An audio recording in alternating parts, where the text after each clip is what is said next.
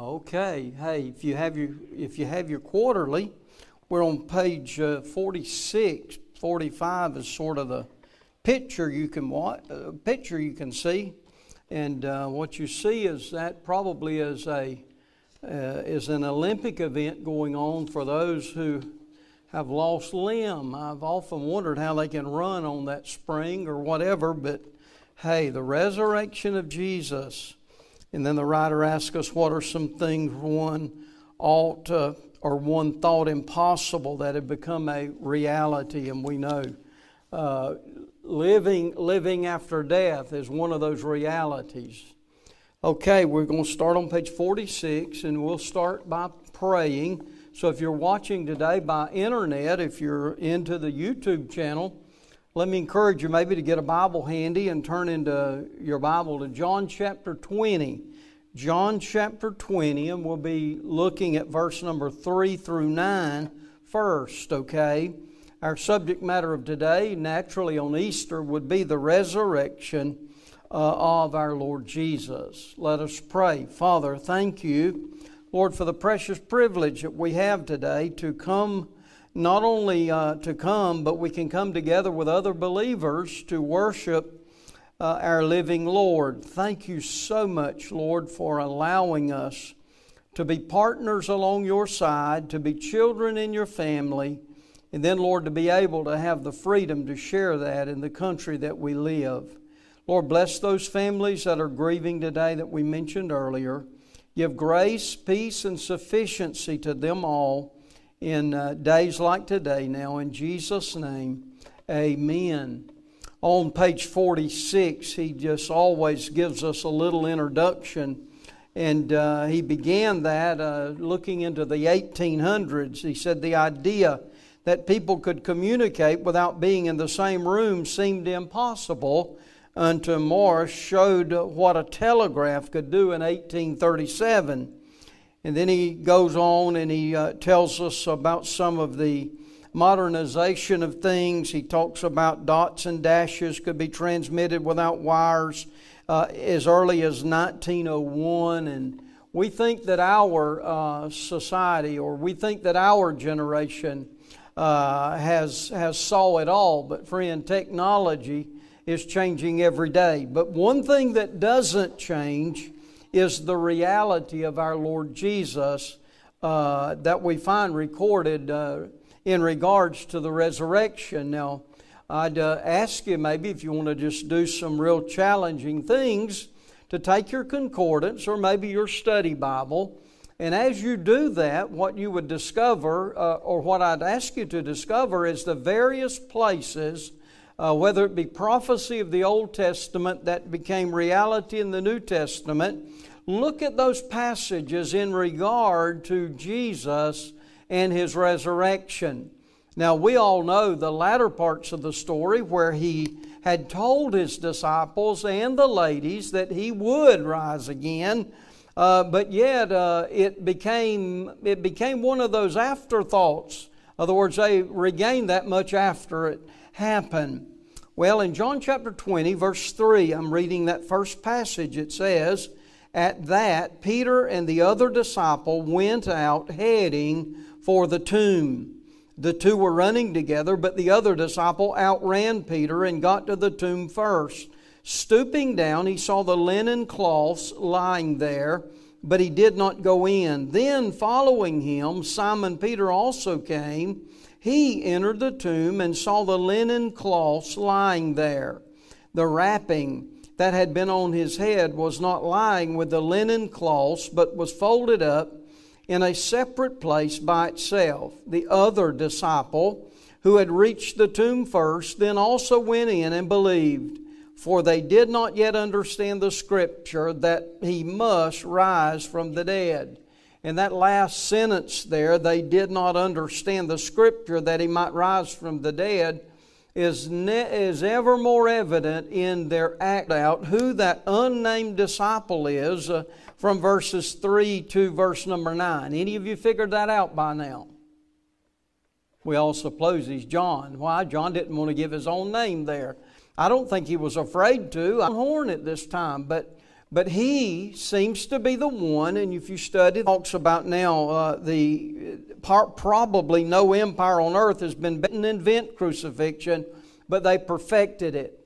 And in many reasons, that it was a common uh, means of death. So, as we try to dissect that a little bit, who, who really was first at the tomb? We don't have it, we wasn't reading verse 1 and 2, but who really were first at the tomb? Those ladies. Y'all ladies, y'all never give up or give out, do you? But hey, they were there. Uh, it doesn't really tell us that men were not usually engaged into that process of preparing a body for burial. Or I don't find anywhere it tells us they were not involved. But in this particular story, we know it had been carried out in such haste to get him off and buried. Uh, we know that uh, there were two men named in Scripture that had a part of that. You remember who they were? Joseph of Arimathea, I think, was the main, and then there was one who came by night to Jesus earlier, and it lists him uh, there as Nic- Nicodemus came and assisted him. So, with all of that in mind, uh, Simon seems to be the first one, and when I say Simon, I should have just went ahead and said Peter, seems to be the first one to go into the tomb, according to John 20, especially in this rendezvous here with these two guys. And he sees two things. He sees the linen cloths, then he sees the face cloth. Uh, I remember the first time, goodness, I can't remember how many uh, years ago it was when I first read an article about the Shroud of Turin. Uh, you remember that many have said that it probably is the grave cloth that Christ was buried in. And you know, the, it has the imprint. You know, they say uh, there's been uh, much uh, said about that. I don't know. I don't take anything uh, in regards to that, doesn't bother me or doesn't encourage me either. Why? We are saved because we believe by what? Faith, not by sight. And as a result of that, I think I told you last week uh, concerning the hill where Jesus died on, uh, the place of the skull, there, that's not the only place people are uh, looking at there. They'll send you to Gordon's Calvary or the place of the skull. Same, same when it comes to the tomb. You know, there's going to be, oh, we believe he was buried over here, and then we got this gravesite over here. That's the garden tomb. So just remember, if you want to do some Google research, you'll find that there's a lot of things that that it's not clear on. But you know what people do with these places, do you? Uh, they are they're practicing they're practicing uh, economics is what they are. So if they can get them a place that might have some of the thoughts concerning that, they'll pay a, they'll get people to pay to go in and see those things. So, with this, uh, there, you know, there's just not a lot more to say about the resurrection, is there? Now, what's that? He arose. He arose. Amen. He's not here. He is risen. That's right. Amen. Uh, and that's that's what so enlivens. I, I tell it the Easter story. I was reading something the other day that somebody was debating uh, whether it was in early spring like we're celebrating. You know, what if we're wrong? That doesn't matter, does it? I know that because of how God gave Moses some instruction back in Exodus chapter 10, and the particular time of the 15th day on which it would be the sacrifice would be killed. This is when it comes to Jesus now, it's very much modeled after the old uh, methodology. However, the difference was that Jesus became Holy Spirit. If you forgive the sins of any, they will be, or they are forgiven them. If you retain the sins of any, they are retained. So, the, what day of the week is it? A Lots happening on this first day of the week, isn't it? Before dawn, I think day might be breaking when the ladies arrive with their spices and things. So, they get a report that he's not here. And they want the one thing that we know is that Peter and John, they're in this group now. And this group, as they're there, Jesus comes in and he brings some evidence What does everybody want in a court of law or in a criminal investigation? They need evidence, don't they? What was Jesus' evidence? Okay, right. What he says in verse 20, if you're following along now on YouTube, in John chapter 20, verse 20, it says, He showed them His hands and His side, so the disciples rejoiced when they saw the Lord. Now, it does not give us an account here in John's gospel at this moment, but we know that uh, two disciples were not present here. Who were they? Don't take much imagination now. We know that Judas wasn't.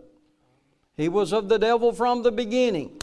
And we know that there was uh, another that wasn't there the first time the Lord appeared to the disciples. Who was he? Thomas. Why is it for what you're putting in today? It's good. Okay, uh, let's turn the page if you would. And while you're turning, I forgot that little statement there on bottom of 49 by Lee Strobel. Lee Strobel said Jesus Christ did not come into this world to make bad people good. He came into this world to make dead people live. Lee Strobel, we've uh, read some of his things. We've probably done a few uh, of his uh, DVD studies uh, from time to time. Uh, Lee Strobel, uh, he, he's a very good presentator uh, when it comes to truth, gospel truth. So the disciples knew when Jesus showed them the hands and the side, they, they could not have disbelieved at that moment. They see the wounds uh, as they were. Now, remember in verse 21 as the Father has sent me, I also send you. Now, I think the disciples should truly be able to comprehend this because they've been with him three and a half years. And I think you could say that they really know he's been about the Father's business and they've been engaged with him in that. Now we're going to jump to that Thomas passage, okay, in verse 27. I jumped ahead of myself a while ago, so y'all be merciful to me. Then said Thomas in verse 27 Put your finger here and reach out your hand and put it in my side. Don't be faithless, but believe. Thomas responded to them, My Lord and my God. Jesus said, Because you have seen me, you have believed. Blessed are those who have not seen and yet believe. Now, this is where all the living people from the ages, from the time that Jesus was resurrected, even unto the day that you and I live, we're included in this blessed promise here. Why? We have not seen, excuse me, we have not, Jesus gives this statement there. The writer, right here in this first paragraph on page 50, said, I'm sure many people could fill in the blank. Oh, don't be such a doubting whatever. You know, the disciples could have probably gave him a bad rap for about seven days. Probably questioned him on every turn. Why won't you believe, Thomas? However, Jesus comes again a week later than he had given the first appearance, and Thomas is present. The writer said this story is different than that. Instead of seeing a doubting Thomas, when we see him interacting with Jesus, we could see a man grieving over the loss of his friends. Said the first time we really got to know Thomas in John 11, Jesus was getting ready to raise Lazarus from the dead. When Jesus told the disciples his plan, they all remembered him. That might, they all reminded him that might not be the best idea.